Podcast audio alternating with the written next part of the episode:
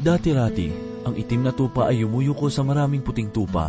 Subalit ngayon, ang puting tupa na ang yumuyuko sa harapan ng maraming itim na tupa. Ito ang napakalaking pagbabago na naganap sa kasaysayan ngayon. Subalit bakit dapat na mahiya ang isang Kristiyano sa kanyang kalagayan kay Kristo maging sa oras ng pag-uusig? Sagutin natin ang katanungan na iyan sa pamamagitan ng ikaapat na kabanata ng unang Pedro. At ito po ang mensaheng ating pagbubulay-bulayan sa oras na ito, dito lamang po sa ating programa. Ang Paglalakbay. Ang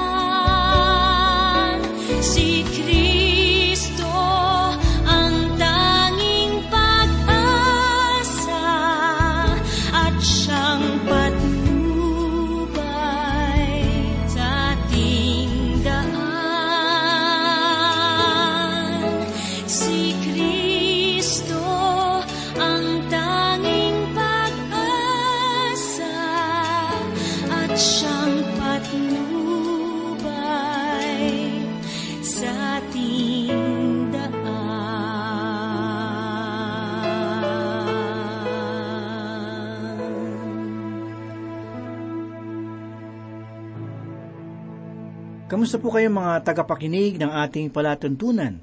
Purihin ng Diyos sa oras na ito sapagkat muli tayong mag-aaral ng kanyang banal na salita. Si Pastor Dana Bangko po ito, samanin niyo ako at mapagpala tayo ng salita ng Diyos. Ang pananampalataya ba kay Kristo ay nangangahulugan ng kasaganahan? Ang pagtitiwala ba sa Ebanghelyo ay nagbibigay ng kayamanan? Maraming mga mananampalataya ang nabibihag ng mga paniniwala na ang buhay pananampalataya raw ay nangangahulugan ng kasaganahan. Ngunit ang lahat ng ito ay masigit nating mabibigyang linaw sa pamamagitan ng mensaheng ating matatagpuan sa ikaapat na kabanata ng unang Pedro, talatang labing tatlo hanggang labing siyam. Hinihiling kong samahan ninyo akong basahin ang ikalabing tatlong talata bilang ating pagpapasimula.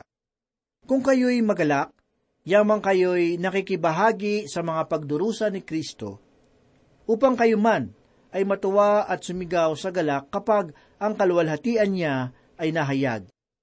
Ang pagsubok ay maaaring maging matamis na pagkakataon para sa isang mananampalataya kung ang kanyang pagharap sa mga ito ay dahil sa pakikibahagi sa mga pagdurusa ni Kristo. Sinabi rin ni Apostol Pablo sa ikawalong kabanata ng Roma talatang labing pito ang ganito.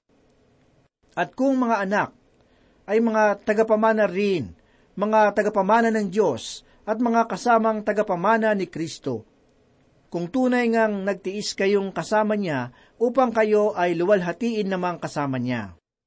Ang buhay pananampalataya ay hindi maaaring madaliin. Ito ay matarik at makipot na daan na dapat lakaran ng may katyagaan at pagtatalaga. At bagamat ang pananampalataya kay Kristo ay maituturing na pagsasalo-salo, gayon may hindi ito isang kapistahan na puro na lang pagdiriwang. Tayo ay daraan sa pagtitiis kung paanong si Kristo ay nagtiis. At bagamat hindi natin malinaw na naunawaan ang dahilan ng mga pag-uusig at kahirapan, ihahayag naman ito ng Panginoon sa araw ng kanyang pagdating.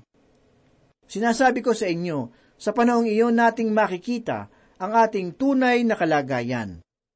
Mangingimi tayong humarap kay Kristo dahilan sa mga mananampalatayang tulad ni Pedro at Pablo na dumanas na higit na pagdurusa kaysa sa atin. Subalit, dapat nating maintindihan na ang mga taong ito ay tulad rin natin. Kung aalalahanin lamang natin ang kanilang mga nakaraan, ay tiyak na mayroon tayong mapupula laban sa kanila. Si Apostol Pedro, bagamat itinuturing na tagapagsalita sa mga apostol, ay ilang ulit na dumanas ng pagbagsak, lalo na't noong makaikatlong ulit niyang itinatwa ang Panginoon sa oras ng kanyang pagdurusa. Ngunit, noong ang kanyang buhay ay nilukuban ng apoy ng Espiritong Banal, ang kanyang buhay ay naging maningas na patotoo para kay Kristo. Tiniis niya ang lahat ng kahirapan alang-alang sa Ebanghelyo at hanggang sa huling hininga ng kanyang buhay. Pinarangalan niya ang Panginoon sa pamamagitan ng kanyang kamatayan. Kaibigan, ang kahirapan ay bahagi ng pananampalataya kay Kristo.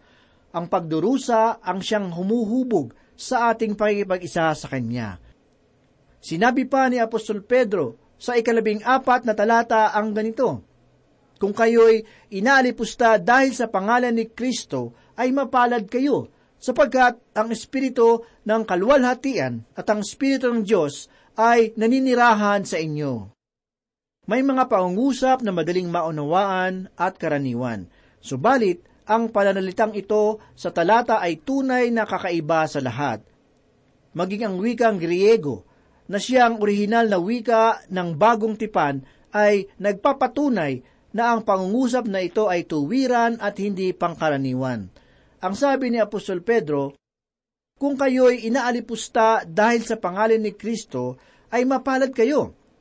Sa madaling salita, ang pagtitiis ng pag-uusig dahil kay Kristo ay siyang tanda na ikaw ay isang anak ng Diyos. Ibig sabihin, ang tunay na anak ng Diyos ay mananatiling matibay sa oras ng pagdurusa. Kaya naman kung ikaw ay lagi na lamang nasa masaganang kalagayan at hindi dinarat na ng pagsubok, ay mag-isip-isip ka na. Suriin mo ang iyong sarili kung ikaw nga ba ay mayroong tunay na pananampalataya sa Panginoon. May isang malakas na lindol na yumanig sa isang kilalang lugar sa ibang bansa noong isang libo siyam na raan at anim. Halos lahat ng tahanan ay nagdurusa dahilan sa malupit na kahirapan na nasa kanila ay dumating. Ang daan ay puno ng mga iyakan at hiyaw na anupat ang lugar na iyon ay napuno ng panaghoy. Ngunit sa kabila ng masalimuot na pangyayari, may isang babae na naglalakad sa mga lansangan at buong puso na umaawit ng papuri sa Diyos. Ang lahat ng sa kanya ay nakarinig, ay nagtaka at nagtatanong kung bakit niya iyon ginagawa.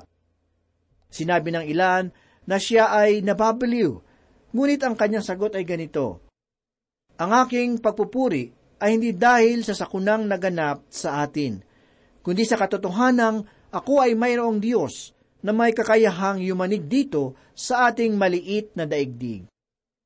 Patuloy pa ni Apostol Pedro sa ikalabing limang talata ang ganito, Ngunit, huwag magdusa ang sinuman sa inyo bilang isang mamamatay tao, o magnanakaw, o gumagawa ng masama, o bilang isang mapanghimasok.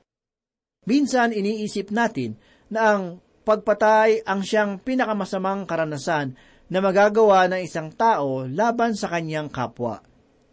Ngunit ang talatang ito ay nagpapakita na ang paninirang puri at pananamantala laban sa ating kapwa ay maihahambing rin sa kalikasan ng pagpatay.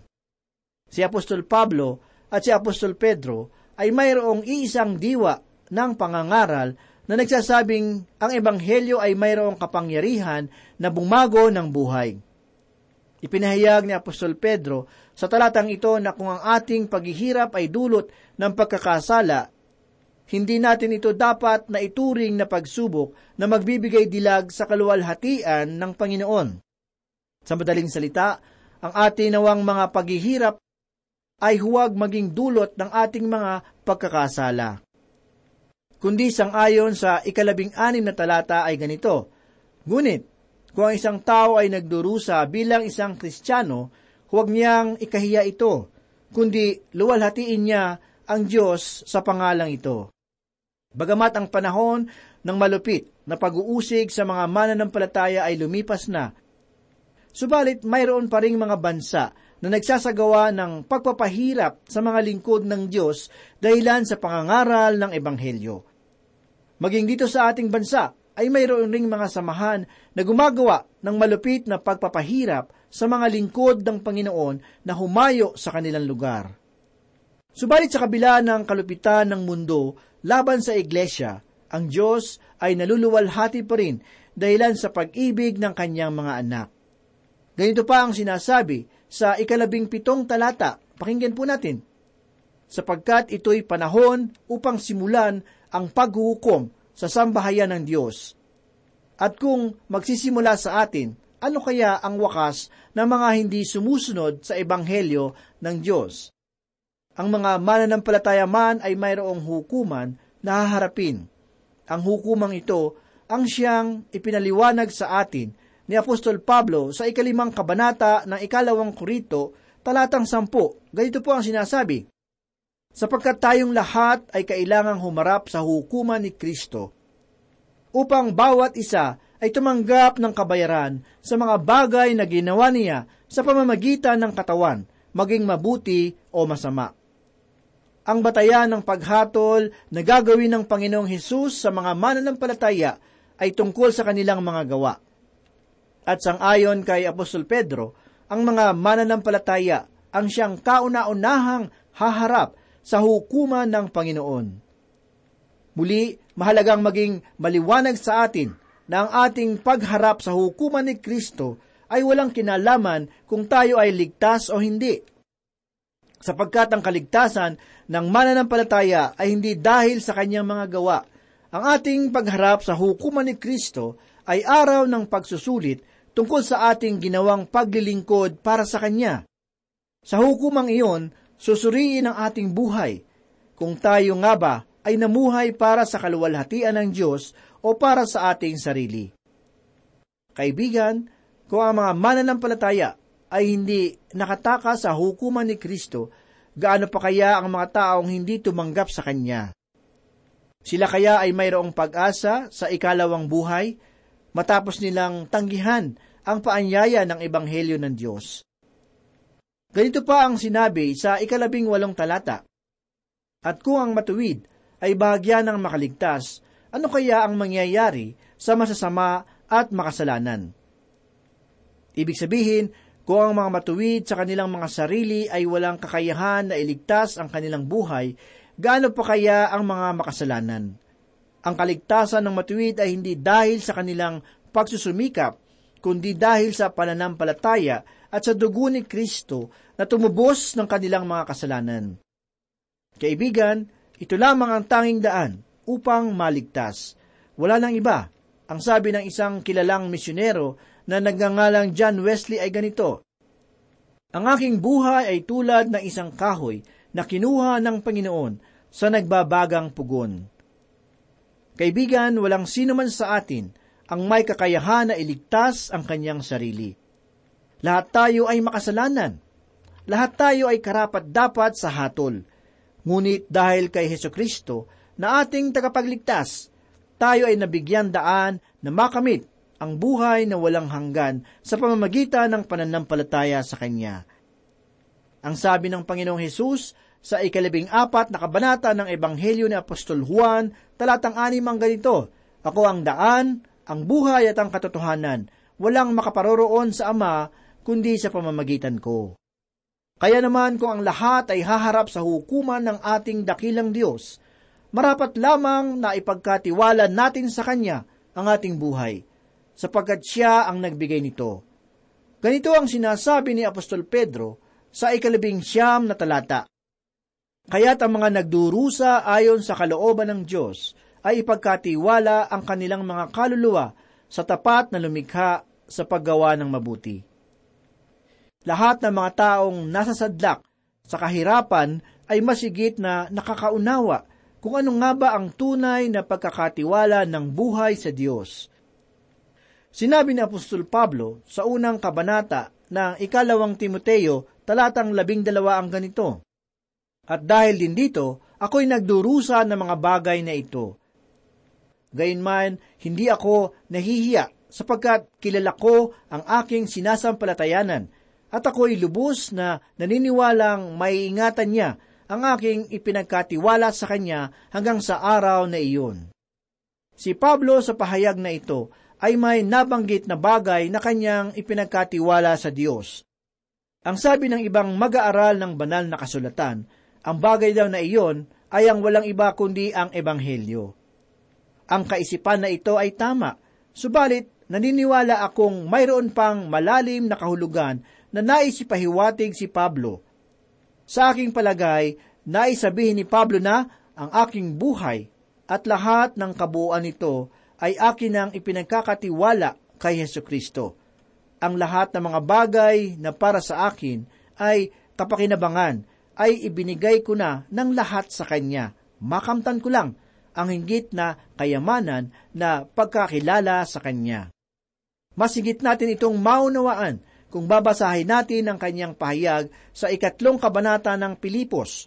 Ang sabi niya sa ikapito at ikawalong talata ay ganito, Gayunman, ang mga bagay na sa akin ay naging pakinabang ay inari kong kalugihan, alang-alang kay Kristo. Higit pa roon, ang lahat ng mga bagay na inari kong kalugihan dahil sa git na kahalagahan na makilala si Kristo Jesus na Panginoon ko. Alang-alang sa Kanya'y tiniis ko ang kalugihan ng lahat ng mga bagay at inari kong basura lamang upang makamit ko si Kristo ang ligtas na pagkakatiwala ng buhay ay ating matatagpuan sa Diyos. Ang sabi ni Apostol Pedro, kaya't ang mga nagdurusa ayon sa kalooban ng Diyos ay ipagkatiwala ang kanilang mga kaluluwa sa tapat na lumikha sa paggawa ng mabuti. Sino o ano ang kinalalagyan ng iyong pagtitiwala? Saan o kanino tayo humuhugot ng lakas sa tuwing ang oras ng pagdurusa ay dumarating sa ating buhay? Nakakatulog ba tayo ng mahimbing tuwing gabi sapagkat panatag ang ating puso na tayo ay pagmamayari ng Diyos?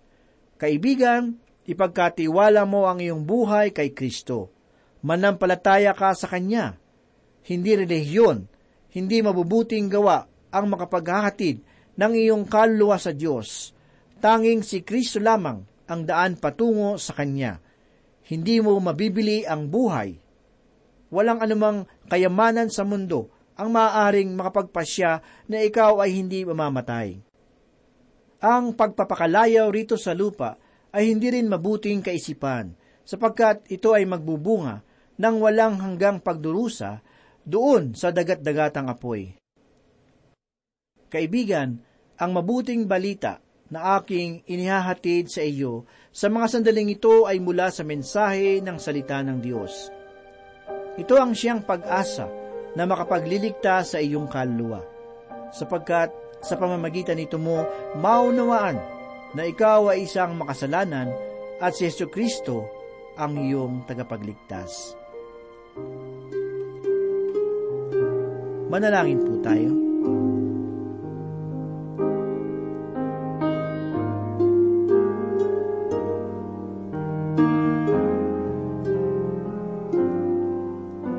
Salamat o Diyos sa pagkain ng aming kaluluwa na nanggaling po sa iyong mga salita. Tulungan mo kaming maging matagumpay sa aming paglakad at laging maingat sa aming mga ginagawa upang ang aming buhay ay maging mabuting halimbawa sa lahat. Salamat sa iyong mapagpalang salita. Ito po, Panginoon, ang aming samot dalangin. Sa pangalan ni Jesus. Amen.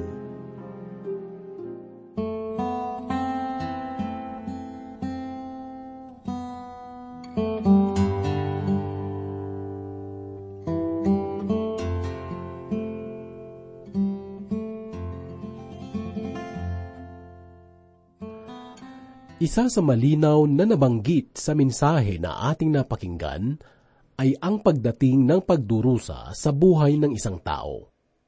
Marahil ay narinig na natin ang ganitong kataga. Dapat daw ipagpasalamat kapag dumarating ang pagdurusa sa buhay. Dahil sa pamamagitan nito ay mararanasan natin ang pagkilos ng Diyos kapag atin itong ipagkakatiwala sa Kanya. Hindi ba't napakainam isipin na nalulutas ang mga pagdurusa dahil sa Panginoon? Maraming tao sa ating kapanahunan ngayon na kapag dumarating ang mga pagsubok at pagdurusa sa buhay ay sinisikap nila itong lutasin sa pamagitan ng sarili nilang pamamaraan at lakas. Malimit ang nakikita nating paraan upang ito ay lutasin ay sa pamamagitan ng paglalasing na kalimitan ay nagbubunga ng ibayong suliranin. Sinisikap nila itong lutasin sa pamagitan ng panandaliang paglimot sa suliranin.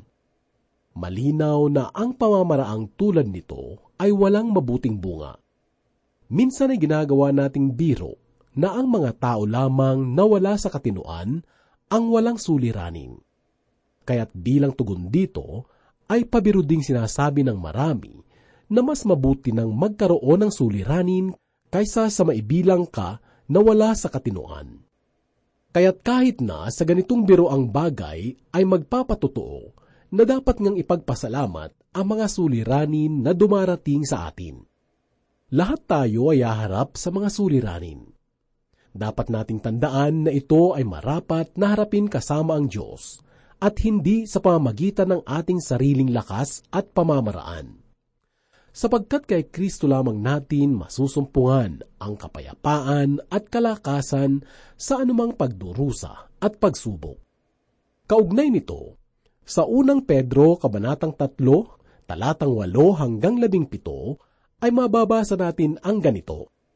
Katapus-tapusan, magkaisa kayong lahat sa pag-iisip, maging madamayin, mapagmahal sa mga kapatid, mababait at may mapagpakumbabang pag-iisip. Huwag ninyong gantihan ng masama ang masama o ng pag-aalipusta ang pag-aalipusta, kundi ng pagpapala. Sapagkat ukol dito, kayo'y tinawag upang kayo'y magmana ng pagpapala. Sapagkat ang nagmamahal sa buhay at nais makakita ng mabubuting araw ay magpigil ng kanyang dila sa masama at ang kanyang mga labi ay huwag magsalita ng daya. Lumayo siya sa masama at gumawa ng kabutihan. Hanapin niya ang kapayapaan at ito'y lakaran. Sapagkat ang mga mata ng Panginoon ay nasa mga matuwid at ang kanyang mga tenga ay bukas sa kanilang mga panalangin. Ngunit ang mukha ng Panginoon ay laban sa mga gumagawa ng masama. At sino ang gagawa ng masama sa inyo kung kayo'y masigasig sa paggawa ng mabuti? Subalit magdusa man kayo ng dahil sa katuwiran, ay mapapalad kayo. Huwag kayong matakot sa kanilang pananakot. Ni mabahala, kundi sa inyong mga puso ay pakabanalin ninyo si Kristo bilang Panginoon. Lagi kayong maging handa na ipagtanggol sa bawat taong humihingi sa inyo ng katwiran ang tungkol sa pag-asang nasa inyo. Ngunit gawin ito ng may kaamuan at paggalang. Ingatan ninyong malinis ang budhi upang kapag kayo ay inalipusta, ang mga nagsasalita ng laban sa inyong mabuting paraan ng pamumuhay, ang mga nagsasalita ng laban sa inyong mabuting paraan ng pamumuhay kay Kristo ay mapahiya. Sapagkat mas mabuting magdusa dahil sa paggawa ng mabuti kung iyon ay kalooban ng Diyos kaysa magdusa dahil sa paggawa ng masama. Kaya nga mga kaibigan, dapat nating ikagalak ang lahat ng mga pangyayari sa buhay, sapagkat kung ito ay ating ngaharapin ng kasama si Kristo, ang tagumpay ay tiyak nating makakamtan. Pag-ibig mo sa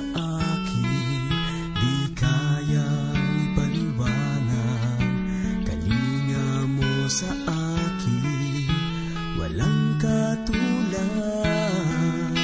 Sa bawat sandali,